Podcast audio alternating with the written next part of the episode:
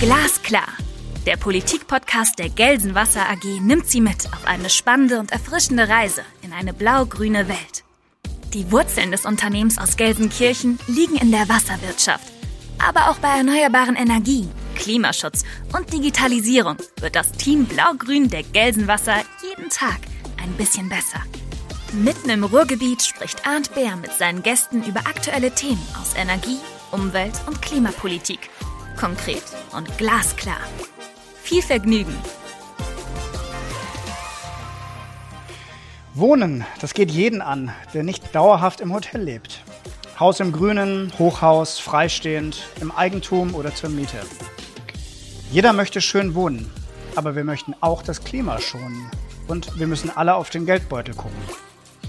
Wie sieht der Beitrag der Immobilienwirtschaft zum Klimaschutz eigentlich aus? Passt, wie wir wohnen, nicht mehr zum Ziel Nachhaltigkeit? Kommen wir mit der Fläche aus, um alle Ziele zu erreichen? Über diese Fragen spreche ich heute mit Alexander Richter, einem echten Experten im Bereich Wohnen. Er ist seit über zehn Jahren Direktor des Verbandes der Wohnungswirtschaft Rheinland-Westfalen. Davor war er in Berlin auch schon für die Wohnungswirtschaft tätig. Er kommt aber ursprünglich aus dem Ruhrgebiet und hat davor im schönen Breisgau Jura studiert. Lieber Herr Richter, ich freue mich sehr, dass Sie hier sind. Ja, vielen Dank, Herr Dr. Bär, für die Gelegenheit zum gemeinsamen Gespräch. Sehr gerne. Lieber Herr Richter, bitte stellen Sie sich doch kurz vor, nochmal mit eigenen Worten, vielleicht mit Blick schon mal darauf, warum Sie sich so für Wohnungsgesellschaften engagieren. Ja, Sie haben ja eine ganze Reihe Punkte aus meiner Vita schon angesprochen. In der Tat, ich bin Bochumer und nach vielen Jahren äh, in Baden-Württemberg, in Bonn, dann lange in Berlin, lebe ich jetzt in der Tat auch wieder in Bochum ich glaube, Wohnen ist etwas, was neben dem Essen eines der wichtigsten Dinge ist, äh, die Menschen angehen. Wir alle müssen wohnen, wir müssen leben. Das bezahlbar, aber, aber auch in, in einer möglichst guten Situation. Und ich habe das Arbeiten in diesem Bereich immer als was sehr Schönes empfunden. Es, es, es geht um, um ein Grundbedürfnis von Menschen. Es geht am Ende auch, wie, wie gestalten wir unsere Städte, wie gestalten wir Wohn- und Stadtquartiere. Das ist auch etwas sehr Bleibendes. Und äh, ich glaube, es ist wichtig und mir macht das seit vielen Jahren äh, außerordentlich viel Freude. Mm, bei Ihrem Werdegang oder bei den vielen Stationen, die Sie schon ähm, durchlaufen haben, drängt sich natürlich ein bisschen die Frage auf. Berlin, Breisgau, wunderschöne Ecke, Ruhrgebiet. Was ist für Sie Heimat? Also wo sehen Sie sich als Heimat verbunden? Ich, also ich, Heimat definieren Menschen für sich ja immer wieder ganz unterschiedlich. Aber also es ist für mich schon der verdichtete städtischere Raum. Ich kann mir schwer vorstellen, ländlich zu leben. Äh, das, äh, das habe ich nicht in Freiburg und Heidelberg getan. Das äh, habe ich nicht in Bonn, auch eigentlich nicht in Berlin und auch jetzt im Ruhrgebiet, auch wenn es am Rande des Bochumer Stadtparks ist. Also ich, ich schätze Stadt. Ich finde Stadt mit ihrer ganzen Infrastruktur und allem, was dazugehört, einfach wichtig. Und das ist ein wesentlicher Teil meines Lebens. Und so definiere und verstehe ich für mich eigentlich auch Heimat. Mhm, verstehe. Was machen Sie so, wenn Sie am Bochumer Stadtpark äh, in der Nähe wohnen? Ähm, machen Sie Sport in der Freizeit? Im Moment bleibt dem gar nicht viel ja. anderes übrig, aber mal außerhalb von Corona? Bei den Einschränkungen, vermutlich kenne ich jeden Baum im Bochumer Stadtpark inzwischen mit Vornamen. Andere Möglichkeiten bleiben einem nicht so viel. Nicht nur in Bochum. Ne? Ich, ich hoffe natürlich auf den, auf den Aufstieg des VfL Bochum. Ich habe es ganze drei Fußminuten bis ins Ruhrstadion. Äh, aber im Moment beschränkt es sich in der Tat eher darauf. Schönes Stadion, ja, bin ich auch länger nicht mehr gewesen. Bin ich auch mal wieder Spaß dran. Ähm, wie wohnen Sie so? Oder anders, sind ja ein echter Wohnexperte. Wenn Sie sich frei aussuchen könnten, altes Landhaus oder sind Sie eher der Typ schickes Townhouse?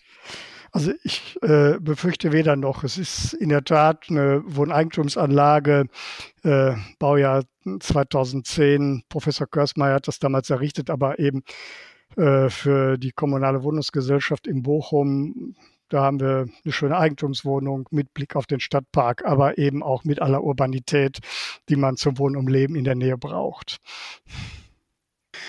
Sehr schön. Herr Richter, lassen Sie uns ins Thema mal konkret einsteigen. Wohnen ist, glaube ich, eines der zentralsten und wichtigsten Themen, die wirklich alle Menschen angehen. Sie haben das gerade schon äh, völlig richtigerweise so beschrieben.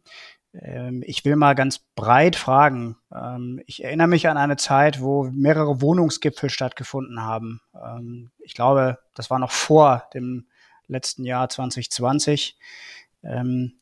So insgesamt, wie wird das Thema Wohnen in der Bundespolitik angegangen aus Ihrer Sicht? Ich habe ja in meiner Bonner Berliner Zeit eben lange bundespolitisch gearbeitet und ich glaube, im Kern sind viele Dinge, über die wir heute in der, in der Wohnungspolitik sprechen. Die Frage, haben wir genug bezahlbaren Wohnraum? Äh, können sich Mieterinnen und Mieter in der, in der Breite der Gesellschaft wohnen überhaupt leisten? Im Kern darauf zurückzuführen ist, dass sich gerade Bundespolitik äh, über viele Jahre zu wenig mit, mit dem Thema Wohnen auseinandergesetzt haben. Als ich noch in Berlin gearbeitet habe, äh, das war so 2007, 2008, wenn Sie sich da äh, jetzt gedanklich nochmal die, die, die Kurve der, der Baufertigstellungszahlen, der Baugenehmigungszahlen vor Augen führen, dann, dann zeigte die seit Beginn der Nullerjahre nur eine Richtung, nämlich nach unten. Und äh, ich erinnere mich an ein Gespräch mit dem, mit dem damaligen Bundesbauminister, der mich anspricht, sagt, Herr Minister, wenn die, wenn die Entwicklung so weitergeht, steuern wir auf ein echtes Problem zu.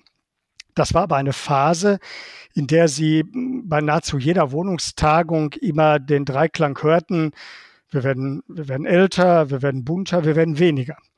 Äh, darauf hat Politik auf allen Ebenen, von der Bundes- bis zur Kommunalpolitik reagiert. Auf kommunaler Ebene merken wir, dass in dieser Phase wegfallende Kapazitäten äh, in Bauplanungs-, Baugenehmigungsbehörden einfach nicht mehr ersetzt worden sind, weil man sich auf Schrumpfung einstellte.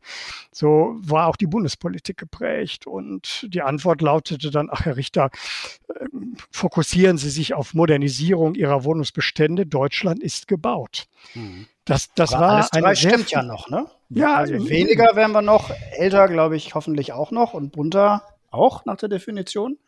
Ja, wen, weniger nicht ganz. Also wir haben, wir haben, wir haben, wir haben Zuwanderung erlebt und gar nicht, gar nicht so sehr die Flüchtlingsbewegung, sondern 2007, 2008 im Zuge der, im Nachlauf der Finanzmarkt- und Wirtschaftskrise waren es zum Beispiel insbesondere junge, gut ausgebildete Menschen, die aus, aus den Süd-, aus südosteuropäischen Ländern äh, aufgrund der hohen Jugendarbeitslosigkeit äh, in, in andere europäische äh, Mitgliedstaaten gewechselt sind, auch in die Bundesrepublik. Und gerade in die Städte, die wir als Wohnungswirtschaft Schwarmstädte nennen, die äh, ein gutes Arbeitsplatzangebot aufweisen, die aber eben auch kulturell attraktiv sind, gute Bildungsangebote haben und in die die Städte, in die Menschen eben schwärmen. Und äh, das, das, ist ein, das ist ein Problem, äh, was sich dann eben irgendwann auch auf den Wohnungsmärkten begonnen hat zu manifestieren, wenn sie auf der anderen Seite eben einfach zu wenig Neubau produzieren. Mhm. Ist denn, also das heißt im Grunde, die, die Tätigkeit der Wohnungswirtschaft bezieht sich jetzt erstmal auf den Ballungsraum, Schwarmstädte nennen sie das, wo, ähm, wo tendenziell die Menschen hinziehen, also ein Druck entsteht auf dem Wohnungsmarkt. Äh, Gibt es auf der anderen Seite auch Aktivitäten für den Bereich, der ja dann logischerweise ähm, mit Wegzug äh, zu kämpfen hat, wo dann Wohnungsbau im Grunde nicht mehr neu stattfindet, sondern wo man sich um Leerstand kümmern muss? Kümmern muss oder gibt's das, ist das vernachlässigenswert? Sie haben dem Grunde nach haben Sie diese Entwicklungen völlig parallel laufend. Wir haben, äh, wir haben Wanderungsprozesse innerhalb der Europäischen Union, die ich, die ich gerade angesprochen habe. Das hat in, in, im gleichen Maße natürlich auch in der Bundesrepublik selber stattgefunden. Das haben wir in den östlichen Bundesländern erlebt, äh, wo es aus ehemaligen Industriekernen einen, einen stärkeren Zuzug in eben bestimmte Städte in, in, den, in, den, in den alten Bundesländern gegeben hat. Wir erleben das auch innerhalb der, der Bundesländer. Das haben wir hier in Nordrhein-Westfalen, auch in Rheinland-Pfalz, für das wir als Verband ja in Teilen mit zuständig sind. Äh, die, die Rhein-Main-Region um Industriestandorte wie zum Beispiel Ludwigshafen sind eben hochattraktiv. Das merkt man dann auch auf den Wohnungsmärkten da. Äh, und, und, und ähnliche Entwicklungen haben sie auch hier in Nordrhein-Westfalen. Regionen wie Ostwestfalen-Lippe, Südwestfalen, obwohl sie in Teilen ja durchaus auch eine, eine, starke mittelständische Industrie aufweisen, erfahren trotzdem eben Wegzugsprozesse, weil junge Menschen eben sagen, so für mich gehört für meine, meine Wohn- und Lebensperspektive neben einem guten Arbeitsplatz gehören auch andere Dinge dazu. Ausbildung, Kultur, Attraktivität, Urbanität spielen da eine Rolle und all das drückt sich äh, in den Wohnungsmärkten aus. Darauf muss Wohnungspolitik reagieren um Ihre Eingangsfrage nochmal aufzugreifen, auf Bundesebene ist das aber über einen relativ langen Zeitraum vernachlässigt worden mit, mit Konsequenzen, die wir jetzt eben auf den Wohnungsmärkten überall in der Bundesrepublik erfahren. Welche Konsequenzen wären das, wenn Sie das nochmal kurz zusammenfassen? Das, das ist in der Tat ein, ein hoher Druck, äh, insbesondere in den, in den attraktiven Wohnungsstädten. Das ist bei uns hier in Nordrhein-Westfalen äh, die Rhein-Ruhr-Schiene. Das sind aber auch eine ganze Reihe an Universitätsstädten, die davon betroffen sind. Und äh, das, das haben die Menschen und das, das fing ganz schleichend an, eben über, über ähm, steigende Mietpreise gespürt. Äh, das begann zunächst in Hamburg, in München, in Frankfurt, auch in Berlin. Äh, überall da, wo in den letzten Jahren eben zu wenig Mietwohnungsneubau, insbesondere bezahlbarer Mietwohnungsneubau realisiert worden ist. Und das war spiegelbildlich durchaus auch mit ganz unterschiedlichen politischen Entscheidungsprozessen, die addiert und in Summe dann zu diesem Ergebnis geführt haben. Wir haben äh, einen Rückgang von steuerlichen und sonstigen Förderinstrumenten gehabt. Wir haben einen Anstieg in der Kostenbelastung gehabt äh, bei, bei bestimmten Steuern, Grundsteuer, Grunderwerbsteuer.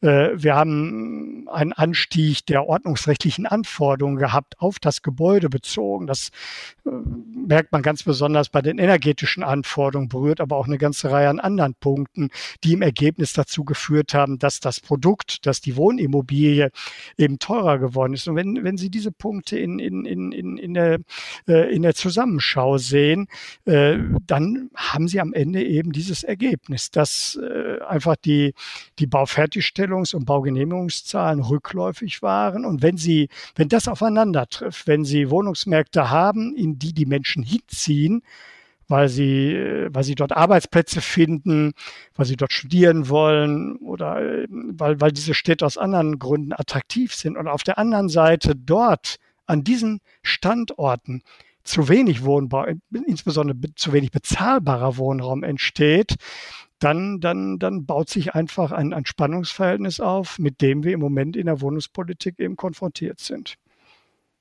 Wie würde man das jetzt lösen? Jetzt würde man ja grundsätzlich auf die Idee kommen, da gibt es zwei Pfade, wie man das machen kann. Das eine wäre weniger Menschen in den Ballungsräumen. Also man schafft es, die Menschen äh, dazu zu bringen, auch äh, freiwillig und äh, in attraktive Räume zu ziehen, die dann eben nicht in den Großstädten sind. Oder man organisiert in den Schwarmstädten das Wohnen sehr, sehr strikt und dann ähm, kommt man ja automatisch auf Eingriffe bei den Menschen. Wir müssen mal vielleicht kurz über das schon berühmt gewordene Zitat im Spiegel-Interview von Anton Hofreiter sprechen äh, zum Thema Einfamilienhaus. Ich glaube, er ist, ähm, hat sicherlich da einen Kern getroffen, aber ist vielleicht auch ein bisschen missverstanden worden, aber hat zu viel Aufruhr und Ärger geführt. Die Aussage, dass vielleicht in Zukunft die Menschen äh, so in der Form nicht mehr alle im Einfamilienhaus leben können. Das ist schon polarisierend oder ist das schon Wahlkampf?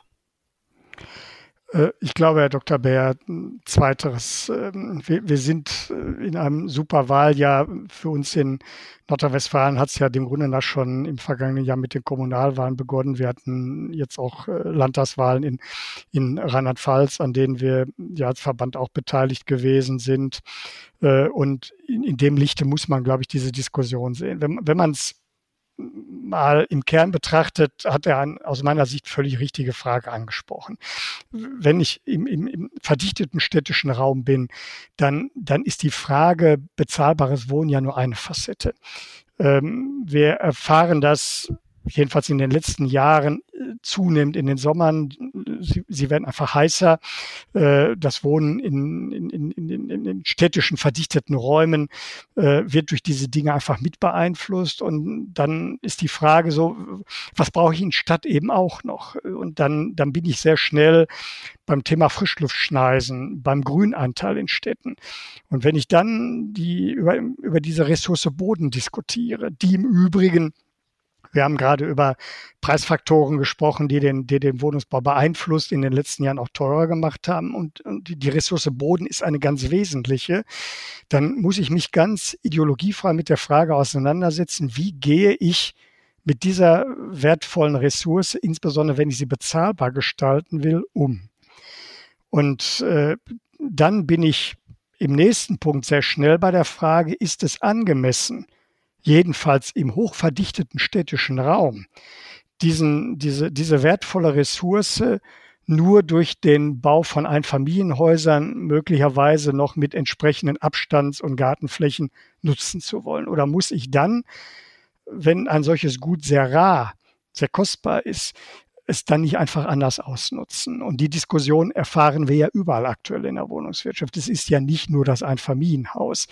Viele meiner Mitgliedsunternehmen und Genossenschaften fahren aktuell äh, äh, Neubaustrategien, wo sie sagen, so, wir haben Wohnungsbestände äh, aus den großen Wiederaufbauprogrammen nach dem Krieg, äh, insbesondere die 50er Jahre Bestände. Sie, sie kennen die alle, die prägen unsere Städte, gerade auch im Ruhrgebiet.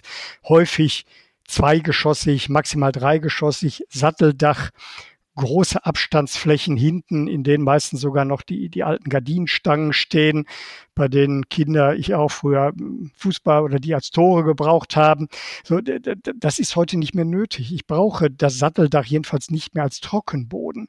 Und, und dieses Abstands, äh, dieses Abstandsgrün in der Form so auch nicht. Also wir sprechen da nicht nur über das Einfamilienhaus im städtischen Raum, auf dieser Bodenressource, sondern äh, vielleicht muss ich vorhandene Wohnungsbestände auch aufstocken durch Holzständerbauweise, auch ökologisch wertvoll. Aber dahinter steht eigentlich der gleiche Gedanke. Wie gehe ich mit dem genutzten, schon genutzten Boden oder dem noch frei werdenden Boden um? Die Antwort bei mir würde völlig anders ausfallen, wenn ich im ländlichen Raum bin, da wo ich diesen, diesen Bodendruck nicht habe. Und äh, deswegen Wie würde die Antwort denn, denn ausfallen im städtischen Raum bei Ihnen? Das ist eine spannende Frage. Ist das wirklich, also ist das was, was der Markt regeln kann, indem er sagt, na gut, dann werden diese Grundstücke so teuer, da kann kein Mensch sich mehr leisten, sich da ein Haus hinzustellen mit Garten? Oder würden Sie schon sagen, äh, das ist eine staatliche Aufgabe, das ein Stück weit zu ordnen? Oder mindestens eine kommunale am Ende? Ähm, mindestens eine, oder ist, aus meiner, aus meiner Sicht ist das eine Frage der, der, der Bauleitplanung. Ähm, also ich, das, das darf ich nicht völlig dem Markt überlassen. Wenn ich am Ende das Ergebnis produziere, ja, Grund und Boden ist teuer, aber es mag jemanden geben, der das selbst im, im, innerstädtischen Bereich noch bezahlen will und bezahlen kann und, und es dann eben meinetwegen für das freistehende Einfamilienhaus nutzt. Äh, ich glaube, dass es, dass es, dass, dass wir als Wohnungswirtschaft heute hochattraktive Wohnangebote auch für den Selbstnutzer schaffen können, äh, die dieser, dieser Grundsituation angemessen sind. Also Sie haben ja mich eingangs gefragt, ob ich lieber, ob ich lieber im Landhaus oder im Townhaus würde wohnen wollen. Also wenn, wenn Sie, wenn Sie zum Beispiel Townhouse-Lösungen andenken, dann sind die eine Antwort darauf, wie ich auch selbst genutzt, auch meinetwegen für gehobene oder höhere Nachfragerschichten und entsprechende Preisangebote Wohnraum schaffen kann. Aber ich muss, und äh, ich komme eben aus der ehemals Gemeinnützigen gemeinnützigen Wohnungswirtschaft. Das, das prägt das, auch das Bewirtschaftungsverhalten unserer Mitgliedsunternehmen und Genossenschaften. Ich muss parallel in dem gleichen Wohn- und Stadtquartier aber eben auch Wohnangebote schaffen, für, für breite Nachfragerschichten, auch für Menschen, die möglicherweise eben auf den geförderten Mietwohnungsbau ange, angewiesen sind. Und ich glaube, dass beides miteinander auch geht. Aber es ist Aufgabe dann einer Kommune, dafür den angemessenen passenden Rahmen zu setzen. Und äh, ich glaube, dass man das auch machen kann. Ähm, das haben wir ja gar nicht erwähnt. Das ähm, haben, müssen wir vielleicht nochmal kurz sagen. Die, ihre Mitgliedschaft äh, sind im Wesentlichen, also sind nicht nur Wohnungsbaugesellschaften, sondern da sind auch sehr viele gemeinnützige dabei, äh, aber nicht nur, wenn ich es richtig sehe, oder? Wollen Sie noch einen Satz zwei sagen zu den Unternehmen, die Sie so ja, im engeren Sinne gibt es ja keine Wohnungsgemeinnützigkeit mehr. Die ist, äh, äh die ist äh, 1999 nach den, nach den Erfahrungen um die neue Heimat herum eben damals vom Bundesgesetzgeber abgeschafft worden. Aber äh, unsere Mitgliedsunternehmen und Genossenschaften kommen eben aus dieser Zeit. Also ich würde für unsere Verbandsmitglieder sagen, dass für sie Gemeinwohlorientierung im Vordergrund steht. Wir haben eben Wohnungsunternehmen, kommunal und öffentlich in nahezu jeder Stadt und Gemeinde hier in Nordrhein-Westfalen und in Rheinland-Pfalz. Wir haben die, die bundeseigene Gesellschaft BIMA als Verbandsmitglied. Wir haben Wohnungsunternehmen, die aus der ehemaligen Montanindustrie in den Werkswohnungsbau kommen, äh, die gewerkschaftsverbunden sind oder aus dem Handwerk oder von Sozialverbänden gegründet worden sind. Wir haben kirchliche Wohnungsgesellschaften und aber eben am Ende auch über 300 Wohnungsgenossenschaften mit fast einer halben Million Genossenschaftsmitgliedern hier in Nordrhein-Westfalen. Aber ich glaube, im Kern ist, ist all den eins ein, also ein, ein, ein gutes Wohnen für breite Schichten der Bevölkerung, eben nicht nur für den, der sich leisten kann, sondern ich glaube, dass es gibt ja so die Idee der europäischen Stadt und, und die, die macht am Ende aus, dass Stadt ein, ein Schmelztiegel von, von, von vielen Menschen und, und, und allen Gesellschaftsschichten ist. Und äh, was wir nicht wollen, ist eine segregierte Stadt mit, mit Wohn- und Stadtquartieren. Das, das kennen Sie aus, aus, aus anderen europäischen Ländern, aber insbesondere so aus dem angloamerikanischen Bereich, wo ich das eben sehr, sehr segregiert habe. Das ist nicht unsere Idee und unsere Vorstellung von Stadt und darf es eben auch nicht in Zukunft sein. Nicht? Ja, also das ist der südamerikanische Stadt im Sinne von, jedes Viertel sieht anders aus und keiner geht mehr ans andere. Ist ja, glaube ich, wirklich eine ganz andere Denke, als sie bei uns herrscht. Mir fällt dann manchmal so automatisch dieses Beispiel der asiatischen Städte ein. Ich habe ja im Studium auch mal die Chance gehabt, ein paar Monate in Shanghai zu leben wäre auch eine Lösung. Äh, 50 Etagen übereinander, nebeneinander, sehr effizient. Ähm, alle sind froh, wenn sie so eine Wohnung haben. Das ist aber wahrscheinlich auch nicht so richtig ähm, notwendig oder Ihre Vision für Deutschland. Ich, ich muss ein bisschen schmunzeln. Also ich, ich habe es selber in, in, in, in Singapur mal angesehen, wo im Übrigen, wo im Übrigen also ein, ne? es, wird, es wird ein nicht uninteressanter sozialer Wohnungsbau da betrieben. Also da geht, geht äh, der, der dortige Staat auch durchaus sehr verantwortungsvoll mit mit, mit dieser Frage um, die im Übrigen ja das gleiche Problem haben. Also Stadtstaat, die, die Ressource Boden ist da nicht beliebig vermehrbar und äh, äh, der, der ehemalige NRW-Bauminister äh, Michael Mike, Mike Groschek hat mal von, vom, vom Hochhaus und dem, dem, dem, dem vertikalen Dorf gesprochen. Und ich kann mich mal an eine Dialogrunde, zu der verschiedene Architekten eingeladen hat, um, um diesen Punkt auch mit zu diskutieren. Also wir haben das ja schon mal versucht in den 60er und 70er Jahren äh, in, in der Architektur und dann auch in der Umsetzung in der Wohnungswirtschaft solche Antworten zu geben. Stichwort Großwohnsiedlungen. Auch in der, äh, in der ehemaligen DDR hat man das ja mit, mit, den, mit den sogenannten Plattenbaubeständen getan. Mhm. In, in Teilen hat das nicht so funktioniert, aber ich glaube schon auch, dass wir über Geschossigkeit sprechen müssen und ich glaube, dass wir äh, im innerstädtischen Bereich auch mehr Dichte zulassen können und auch sollten. Wenn wir auf der anderen Seite äh, das Thema eben Freiluftschneisen und wie gehe ich mit den veränderten klimatologischen Rahmenbedingungen eben um, wenn wir das auch beherzigen. Nehm, nehm, werfen Sie einen Blick über den Teich, schauen Sie nach New York, da habe ich auch ein hohes Maß an Dichte. Aber ich glaube, auch wenn, wenn man in, in, der amerikanischen Gesellschaft über diese Fragen sicherlich anders äh, politisch entscheidet als bei uns, äh, einen Central Park würde dort niemand ernstlich in Frage stellen. Auch wenn der Baugrund da vermutlich für, für ganz andere Beträge realisierbar wäre, als das bei uns nur vorstellbar ist. Ja, in einer Dimension, die, die glaube ich, hier auch ihresgleichen sucht, äh, von, von der Parkgröße, von der Fläche her. Hm. Sie haben ja die Brücke gerade geschlagen, wenn wir, wir haben ja zu Recht, wenn man über Wohnen spricht, ähm, viel über Bezahlbarkeit besprochen und über die Art und Weise, wie man es überhaupt organisiert kriegt. Wie viel Platz ist denn eigentlich überhaupt noch für das Thema Klimaschutz betreiben? Also das zweite große Ziel, was uns ja ein Stück weit eint aus der Versorgungswirtschaft.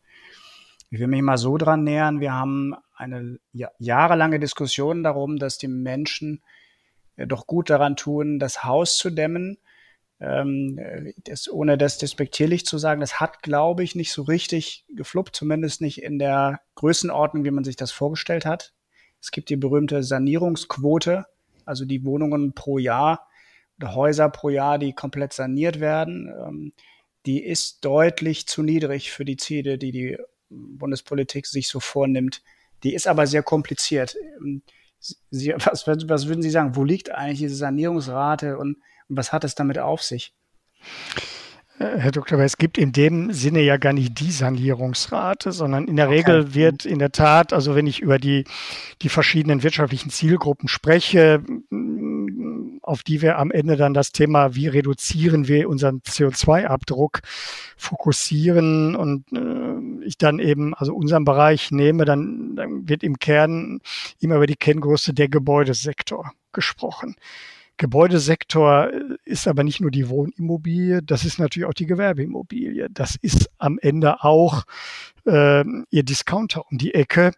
Und wenn Sie sich da ähm, Objekte noch aus den 80er Jahren anschauen, dann finden Sie da auch noch äh, irgendwie äh, Wellblech-Flachdächer, über, über deren Dämmqualitäten wir auch streiten könnten. Nicht? Das äh, ist auch der Schulbereich. Also meine Frau ist äh, Stellverdirektorin eines Gymnasiums in Dortmund. Äh, der Baukörper ist 70er Jahre Waschbeton, auch mit allen energetischen Schwächen eines Gebäudes aus dieser Zeit. Äh, und wenn ich es mal verenge auf den auf den Wohnungsbereich. Dann, dann haben sie den Ein- und Zweifamilienhausnutzer, äh, also letztlich äh, den Selbstnutzer oder vielleicht im Reihenhaus. Sie haben die vermieteten Wohnungsbestände äh, und sie haben dahinter auch wieder ganz unterschiedliche Eigentums- und Akteursgruppen. Also wir in der, in der ehemals gemeinnützigen Wohnungswirtschaft nehmen das Thema energetische Gebäudesanierung außerordentlich ernst. Also wir, aber auch unsere Kollegen äh, auf Bundesebene, wir haben insgesamt äh, seit 2010 äh, über 340 Milliarden Euro in die, in die, in die Modernisierung der Wohnungsbestände investiert. Aber äh, wir haben natürlich auch Marktgruppen, Akteursgruppen, äh, was wir auch immer wieder auf den Wohnungsmärkten eben erfahren, im anderen Zusammenhang, wo Wohnungsbestände eben vernachlässigt werden, wo, äh, wo Bestände eben von Finanzinvestoren erworben worden sind, die, äh, die keine aktive Bewirtschaftungspolitik auch Modernisierungspolitik betreiben, sondern äh, bei denen es einfach nur um, um den, den, den, äh, den, den, den Anlagefokus beim Thema Wohnen ging, äh, wo sie sehr, sehr niedrige oder auch überhaupt keine Sanierungsraten haben, weil diese Bestände eben einfach schlichtweg in den vergangenen Jahren vernachlässigt worden sind. Und deswegen kann man nicht von der äh, Sanierungsrate sprechen, sondern sie gliedert sich ein Stück weit auf. Insoweit wäre auch mein Petitum an die Politik zu sagen, unterschiedlich an diese äh, Herausforderung eben heranzugehen. Ich, also die Zielgruppe, die ich gerade ein Stück weit kritisch äh, angesprochen habe, äh, Nordrhein-Westfalen äh, berät aktuell ein, ein, ein Wohnraumstärkungsgesetz, wo es auch sehr bewusst darum geht, ähm, über, über neue Instrumente für Städte und Gemeinden eben äh, an die Akteure äh, auch offensiv heranzutreten, die ihre Wohnungsbestände eben bewusst vernachlässigen. Mhm. Äh, bei uns sieht das völlig anders aus und äh, den, den Selbstnutzer in seinem Einfamilienhaus oder in der Doppelhaushälfte, auch der wird wieder andere, auch Förderinstrumente oder äh, steuerrechtliche Instrumente benötigen, um, um verstärkt beim Thema eben Gebäudesanierung aktiv zu werden. Ja. Ähm, es ist vermutlich so, dass äh, die, die klassische Thematik zwischen Vermieter und, Vermiet und Mieter äh, für die Wohnungsbaugesellschaften zumindest nicht in Gänze zutrifft. Ähm, ich will trotzdem mal ein Zitat bringen, ähm, was Herr Markus Staud ähm, von Fissmann, ein Gast, in unserer sechsten Folge gebracht hat, äh, von einem Heizungsbauer. Und zwar hat er gesagt, es ist äh, das, das, ja, auf der einen Seite, wie Sie richtig gesagt haben, das, das Thema äh, zwischen Mieter und Vermieter, wie man hier umgeht mit den Kosten, ist ein ganz schwieriges äh, und äh, das ist, glaube ich, auch noch nicht abschließend gelöst, auch wenn die Politik sich immer wieder daran äh, versucht. Herr Richter, teilen Sie diese Einschätzung jetzt im April 2021 zum Vermieter-Mieter-Dilemma? Ja, ich teile sie leider, muss ich sagen, weil wir über diese Frage in der Tat seit Jahren diskutieren und äh, äh, unverändert zu keinem äh, befriedigenden Ergebnis gekommen sind. Im, Im, Gegenteil, was, was ich außerordentlich bedauere und äh, ich befürchte, dass das jetzt in, in, einem, in, in diesem Superwahljahr eben auch mit der anstehenden Bundestagswahl äh, eher wieder dazu führt, dass das, sei es mal etwas, wo eigentlich äh, Wohnungsunternehmen, Mieterinnen und Mieter gemeinsam an einem Strang ziehen müssen, äh, man sich über diese Frage, auch die Frage, welche Rolle spielt das Mietrecht, welche Rolle spielt äh, das Förderrecht, äh, welche ordnungsrechtlichen, energetischen Anforderungen brauchen wir, äh, er, er zerstreiten wird, als äh, gemeinsam an Lösungen zu arbeiten. Das, das, das Problem haben wir äh, und, und es muss aus meiner Sicht auch gelöst werden. Aber ich sage eben auch als äh, Vertreter der Wohnungswirtschaft, es wird auch nicht so funktionieren. Äh, es ist eben einseitig äh, an, an meinen Wirtschaftszweig zu adressieren äh, und, und zu sagen, etwas, was uns als Gesellschaft insgesamt, und ich, ich glaube, dass Energiewende und Klimawandel etwas ist, was uns alle betrifft, wir es eben auch als Gesellschaft werden gemeinsam lösen müssen. Das, mhm. äh, das mhm. kann Wohnungswirtschaft alleine gar nicht tun. Und äh, lassen Sie mich vielleicht an einem Beispiel festmachen. Äh, auch wenn Sie als Wohnungsunternehmen sagen, ich realisiere meinetwegen ein Passivhaus, oder ein Plusenergiehaus und, und, und Sie als Wohnungsnutzer äh, sich nicht entsprechend verhalten, das ist, weil das kurz beschreiben, das ist ein Haus, das so gut äh, gedämmt ist oder so optimiert ist, dass es im Grunde keine Energie mehr verbraucht. Ne? Genau, oder als Plusenergiehaus aufgrund äh, vielleicht äh, des Einsatzes von, von verschiedenen Technologien, Wärmepumpe, Photovoltaik, äh, andere innovative Instrumente zur Energieerzeugung, vielleicht sogar mehr Energie äh, erzeugt, als sie tatsächlich als Nutzer verbrauchen. Mhm. Aber auch das setzt am Ende ein bestimmtes Nutzerverhalten äh, der Menschen voraus. Also wenn ich in einem Passivhaus in, in, in einem kalten Winter und in diesem Frühjahr hatten wir das mal wieder, äh, weil es draußen strahlender Sonnenschein ist, äh, die Fenster aufreiße äh, und mich danach wundere, dass es sehr lange dauert, weil diese Systeme sind dann träger, weil sie auf eine andere Nutzung ausgerichtet sind, äh, es dann eben nicht wieder sofort und, und so schnell und komfortabel warm wird wie vielleicht noch früher, wo sie einfach den klassischen Heizkörper aufgedreht haben, äh, dann, dann beschreibt das vielleicht äh, ganz, ganz äh, augenscheinlich eben dieses Dilemma. Beide Seiten äh, sind ein Stück weit gefordert. Und, und wenn Sie, äh, wenn Sie eben sagen, so ich verhalte mich jetzt als Nutzer eben dieser Situation nicht angemessen oder ich sage, das ist mir vielleicht auch egal, äh, ich, ich will das und äh, ich, ich schaue eben nicht auf die dabei resultierenden Energiekosten, dann kann das nicht funktionieren. Also da sind aus meiner Seite sind eben beide Seiten gefragt und das erfahren wir jetzt eben auch bei der aktuellen Diskussion wie wird es mit dem CO2-Preis äh, zukünftig ja. aussehen? Weil das eine ganz zentrale Stellschraube ist, um das Verhalten sowohl in der Wohnungswirtschaft, aber auch bei Mieterinnen und Mieter oder, oder Gebäudenutzern eben zu beeinflussen. Das wollte ich gerade sagen. Das ist das Tool, was ähm, jetzt ja, glaube ich, zu Recht sehr stark in den Mittelpunkt geschoben wird. Nach meinem Eindruck ist, ähm, ist die Tendenz schon weg in, in Richtung de, vom allgemeinen Dämmen, also die, die Gebäudehülle spielt sicherlich weiterhin eine große Rolle, ist auch richtig so, aber wir gucken in den letzten Jahren doch stärker auf die Energieversorgung und äh, darauf, dass die klimaschonend und CO2-frei irgendwann sein wird. Das größte, große Instrument dafür ist im Moment der CO2-Preis und die Fronten sind relativ verhärtet, wie man die Kosten verteilt. Ist eine ähnliche Diskussion ähm, zwischen den beiden Gruppen. Wie, wie würden Sie das machen? Also es gibt ja unterschiedliche Ansätze. Sie haben es gerade angesprochen. Es gibt äh, politische Akteure, die sagen, das machen wir uns ganz einfach, die, die, die bisherige Umlagefähigkeit der CO2-Bepreisung, äh, die verlagern wir einseitig einfach auf Wohnungsunternehmen, Wohnungsgenossenschaften oder den, den Vermieterbereich eben im Allgemeinen. Also im Kern, bei uns würde es dazu führen, dass, dass etwa 50 Prozent der theoretischen Investitions Möglichkeiten für am Ende dann die energetische Gebäudesanierung wegfällt, weil, äh, weil wenn, wenn diese zusätzliche Belastung bei der Wohnungswirtschaft völlig alleine verbliebe, sich das zwangsläufig einfach auf die Investitionsmöglichkeiten äh, dieses Wirtschaftszweiges auswirkt. Äh, umgekehrt glaube ich auch, dass es, dass man nicht sagen kann, so es, es, es bleibt bei der Ist-Situation, weil es, weil das auch nicht richtig ist. Also wir haben als, als Vorschlag in die Diskussion eingesetzt, lasst uns doch einfach mal betrachten, wie ist denn die, wie ist denn die energetische Beschaffenheit der jeweiligen Wohnungsbestände? Also die, die, die, Wohnungsunternehmen haben ja, ich habe es vorhin angesprochen, äh, in den vergangenen Jahren hohe auch finanzielle Anstrengungen unternommen. Und in den letzten zehn Jahren sind alleine fast, fast drei Millionen Wohnungen neu entstanden. Davon sind sehr, sehr viele auf einem hohen energetischen Niveau. Bleiben wir nochmal bei diesem, bei diesem Passivhaus oder Energieplushaus. Was, was, was soll ein Wohnungsunternehmen noch machen, um an dieser Stelle zur, zur CO2-Reduzierung beizutragen. Aus, aus unserer Sicht hat es alles notwendige Machbare getan.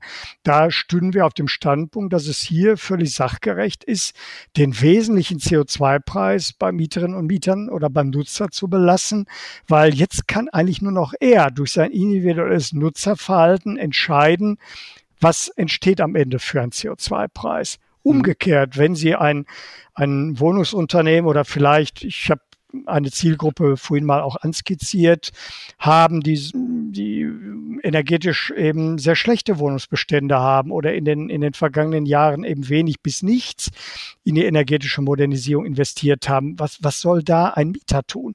Da, da ist es nicht billig zu sagen, ja, dann, wenn es kalt wird, dann zieh dir halt einen Mantel oder einen dicken Pullover an.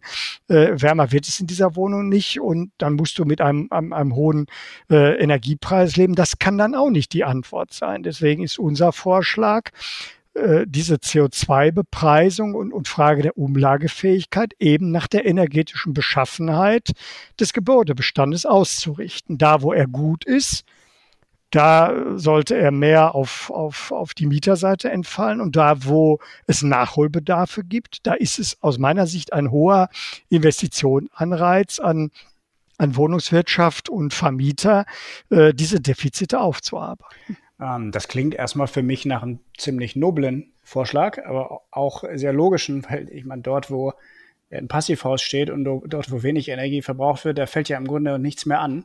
Dann müsste ja auch der CO2-Preis in, in sehr geregelten Bahnen da überhaupt nur zu bezahlen sein. Äh, wie sind Sie mit dem Vorschlag bisher verfangen in der Politik? Also es gibt ja unterschiedliche Lösungsan- oder Diskussionsansätze, die diskutiert werden, aber wir haben schon auch den Eindruck, dass sich äh, die da äh, im Kern äh, mit betroffenen fünf Bundesministerien auch ein Stück weit eben auch verhakt haben. Und hier haben wir eben nun mal leider auch die, die Situation, dass wir eben zunehmend in, in den Wahlkampf hineinkommen. Und meine Sorge ist eben, dass es sehr, sehr einseitig nur mit Blick darauf äh, beantwortet werden könnte, ja, wie belasten wir Mieterinnen und Mieter. Aber ich glaube, dass das, dass das am Ende nicht fair ist. Klimawandel und Energiewende ist eine Gesamtgesellschaft die Aufgabe. Und äh, wenn ein Wohnungsunternehmen eben durch seine Investition bereits sehr, sehr viel getan hat oder diese Wohnungsbestände eben gut sind, dann brauche ich eine differenzierte Antwort. Ob wir die jetzt noch bekommen werden äh, vor den Bundestagswahlen, da bin ich mir nicht mehr sicher. Es sollte, es sollte eigentlich ja schon im Rahmen eines, eines, eines äh, Verordnungsentwurfs, im Rahmen eben der Novellierung der Heizkostenverordnung geregelt werden. Das, äh, das hat man jetzt schon entkoppelt und äh, im Frühjahr haben sich die, die damit betrauten Staatssekretäre äh, auseinandergesetzt. Inzwischen äh, ist es Aufgabe der jeweiligen Bundesminister. Also ob, ob es gelingt, da noch diesen Kompromiss zu erreichen. Äh, ich, ich weiß es offen gestanden. Ich hoffe es natürlich, weil ich eben auch glaube, dass er, dass er nicht ideologisch gelöst werden muss, sondern am Ende so, dass er auch ein größtmöglichen Anreiz sowohl zum, zum verantwortungsvollen Umgang mit, mit Energie und damit eben CO2-Belastung, aber eben auch äh, einem Anreiz für möglichst viele Investitionen in diesem Bereich führen muss. Hm, ich verstehe. Ähm Muss es nicht aber eigentlich eine Lösung geben? Also wenn, äh, wenn das nicht geregelt wird, äh, irgendjemand muss den CO2-Preis ja jetzt dann bezahlen. Der ist ja wirksam seit Anfang des Jahres, oder sehe ich das ja. falsch? Also im Moment ist die Situation, dass wir in der, in der Tat die entsprechende Umlage haben. Äh, aber ich habe es angesprochen, also die Wohnungswirtschaft steht zu einer differenzierten Lösung dieser Frage. Hm, okay, verstehe. Äh, lassen Sie uns noch mal kurz über ein Thema sprechen, was ich äh, spannend finde, was ich aber offen gestanden noch nicht so richtig in, in der Gänze durchdringe. Das Thema serielles Sanieren. Äh, Sie, Sie bringen das Beispiel öfters mal an und ich höre des Öfteren was über ein Unternehmen, das heißt, glaube ich, Energiesprong. Ich weiß nicht, ob das der einzige Anbieter ist in dem Bereich, äh, aber die Grundidee äh, finde ich ganz spannend. Die heißt, ähm, also sanieren ist deswegen ja auch so schwierig, weil es jeder selber entscheiden muss und weil es so teuer ist, weil es sehr individuell ist. Also muss man das ein Stück weit vereinheitlichen und seriell veranstalten. Ähm, können Sie das uns nochmal erklären, was dahinter hängt? Also für mich ähm, macht das den Eindruck, als ob das ähm, auch, glaube ich, nur begrenzt möglich ist bei den unterschiedlichen Gebäuden, die es äh, zumindest in den, in den Städten, in Altstädten so gibt. Ich meine, wenn die Häuser unterschiedlich aussehen, kann ich da seriell sanieren? Ähm, das, das ist sicherlich ein wichtiger Punkt. Ähm, vielleicht noch mal einen Schritt zurückgetreten. Also wir haben, ja, wie gesagt, ich, in der, in der, das nicht so gut. In der, in der Wohnungswirtschaft, ja, dem, also dem, dem Grunde nach war, war die Flüchtlingssituation Auslöser einer breiteren Debatte, dass wir auch im, im Wohnungsbau ein, ein, ein stärkeres Maß an, an, an Modularität und, und, und, und seriellen Fertigstellungsverfahren brauchen. Also es ist äh, unser, unser, unser Wirtschaftszweig ist immer noch sehr, sehr stark davon geprägt, dass dem Grunde nach jeder Baukörper ein, ein Unikat ist. Also wenn Sie in die Automobilindustrie schauen, dann haben Sie zwar verschiedene Elemente, Sie können in einem Konfigurator äh, im, im Rahmen einer verschiedener vorgegebener Parameter sich ihr, ich setze jetzt bewusst Anführungsstriche, individuelles Auto zusammenstellen. Am Ende ist es aber nur eine Art Teilindividualität. Die, die wesentlichen Parameter sind ihnen äh, in einem bestimmten Rahmen vorgegeben. Das, das haben sie, das haben sie im Wohnungsbau in weiten Teilen eben noch nicht. Und äh, äh aber so die, die, die, die, die Flüchtlingssituation war Anstoß, weil in, in dieser Situation eben möglichst schnell und viel an, an, an zusätzlichem Wohnraum entstehen sollte.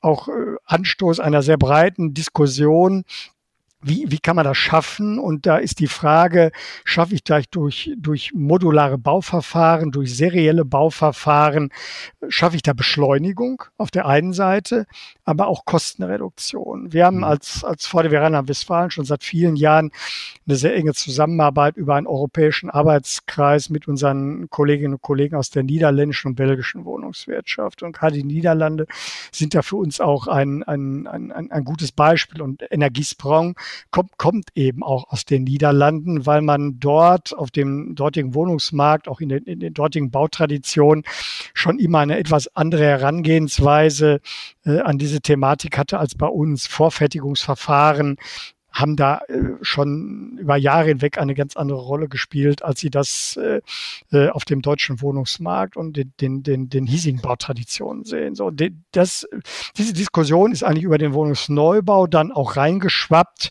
in die Frage, müssen wir nicht auch beim, beim Modernisieren einfach schneller werden, auch preiswerter werden? Und ähm, aber Herr Richter, ja, Sie haben recht. ist das, hm? ist das nachhaltiges Bauen? Also das heißt aber jetzt nicht, dass wir, also man sagt ja bei den Holländern immer, das sind eben Häuser, die halten eben nicht 100 Jahre wie, wie unsere alten Bauten, sondern eben nur 30. Dann werden sie abgerissen, dann kommt die nächste Generation. Ist das dann nachhaltig in dem Sinne oder gehen wir da nicht den entgegengesetzten Weg, den wir bei anderen Produkten so gehen?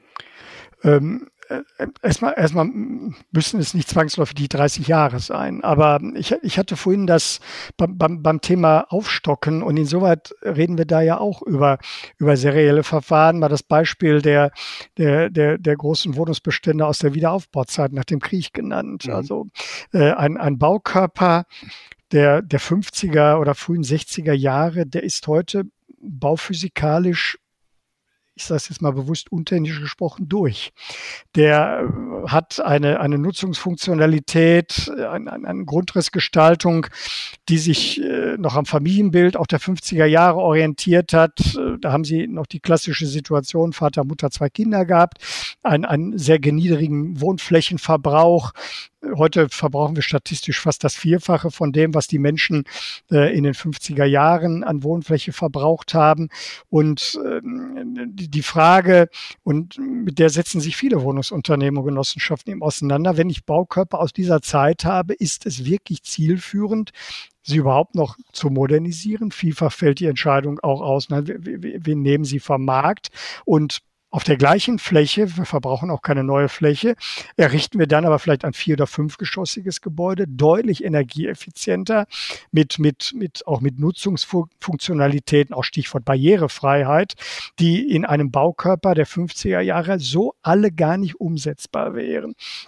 Und insoweit beantwortet sich diese Frage der Nachhaltigkeit breiter. Mhm. Sie haben in, in, in, Ihrer Eingangsfrage äh, bewusst gesagt, geht das überall? S sicherlich nicht. Aber wir haben eine ganze Reihe eben auch von, von Bautypologien, die sich immer wiederfinden, wo ich über, über modulare Vorfertigungsverfahren zum Beispiel auch über den Einsatz von, von Holzständerbauweise, aber sehr wohl in der Lage bin, eben auch in, in seriellen Verfahren eben Modernisierung zu beschleunigen und voranzutreiben. Und, und äh, in der Tat, Energiesprong ist ein gutes Beispiel. Das äh, verproben auch äh, Mitgliedsunternehmen und Genossenschaften, auch hier aktuell in Nordrhein-Westfalen. Die, die meisten Modellprojekte von Energiesprong sind auch in Nordrhein-Westfalen. Auch gerade in meiner Heimatstadt Bochum, sowohl die kommunale Gesellschaft, die VBW, als auch die Vonovia verproben in Bochum gerade aktuell Projekte und in der, in der, in der, in der neuen Wohnraumförderung des Landes Nordrhein-Westfalen ist gerade das, das serielle Modernisieren inzwischen auch förderfähig, also im Rahmen des äh, geförderten Mietwohnungsbaus. Und ich halte das für sehr richtig, äh, weil hier eben zwei Punkte angegangen werden. Also auf der einen Seite ist es zu beschleunigen, weil wir müssen, wir müssen schneller werden beim, beim Thema energetische Sanierung, aber es muss am Ende für die Mieterinnen und Mieter auch bezahlbar bleiben. Mhm, verstehe. Vielen Dank für die Erklärung. Das ähm, hat mir einiges klarer gemacht. Es ist sicherlich ein, ein sehr innovativer, ähm, aber glaube ich auch ein, äh, ein schöner Ansatz, der wirklich Potenzial hat. Leuchtet mir auf jeden Fall ein. Ähm, Herr Richter, wir können sicherlich noch, äh, noch Stunden über die ganze Thematik äh, Wohnen sprechen. Wir werden es allerdings auf der anderen Seite auch nicht gelöst bekommen. Insofern freue ich mich sehr äh, über das Gespräch, über so die ersten Einblicke, die ich bekommen konnte. Ich hoffe, wir bleiben im Kontakt dazu. Ich würde Sie ganz gerne noch fragen, ähm, mal ganz losgelöst vom Wohnen. Wir können es auch natürlich aufs Wohnen beziehen, aber ähm, wir können es auch gerne in andere Richtungen beantworten. Welche Frage hätten Sie gerne im Jahr 2021 glasklar noch beantwortet? Ich würde es gar nicht alleine auf das Thema Wohnen verengen, aber ein Stück weit berührt es das ja auch, weil wir es im Moment im, im, im Homeoffice auch miterfahren. Ich, ich würde mir wünschen, dass äh, unser Land, unsere Gesellschaft, unsere Politik Lehren ziehen aus den Erfahrungen, die wir jetzt seit zwölf Monaten mit dieser Pandemie machen, weil sie eine Vielzahl von Fragen aufwerfen, mit denen sich unsere Gesellschaft konfrontiert sind und aus denen ich mir Lehren, aber auch politische Antworten erhoffe. Vielen Dank, Herr Richter. Äh, wirklich eine spannende Frage. Ich glaube, es wird sich ähm, doch auch nach Corona einiges ändern am Wohnen und an den Innenstädten. Hat mich sehr gefreut. Hoffe, wir bleiben in Kontakt dazu und ich hoffe, Sie bleiben heiter und vor allem gesund. Das wünsche ich auch, das wünsche ich Ihnen auch, das hoffe ich auch und nochmal vielen Dank für die Gelegenheit zum gemeinsamen Austausch. Sehr gerne. Liebe Hörer, wenn Sie Fragen zu diesem Thema haben oder Hinweise oder mir Ihre Meinung dazu sagen möchten, dann schreiben Sie mir sehr gerne an redaktion.glasklar.ruhr. Auch über Lob, Kritik und Anregungen zu diesem Podcast freue ich mich natürlich. Schauen Sie gerne auch mal auf der Gelsenwasser Homepage nach weiteren Infos. Ich hoffe, dass Ihnen diese Folge gefallen hat und ich freue mich, wenn Sie bei der nächsten wieder dabei sind. Bis bald. Das war Glasklar, der Politikpodcast der Gelsenwasser AG. Rund um Wasser, Energie, Klima und Digitalisierung. Wir hoffen, es hat Ihnen gefallen. Danke fürs Zuhören und bis zur nächsten Folge von Glasklar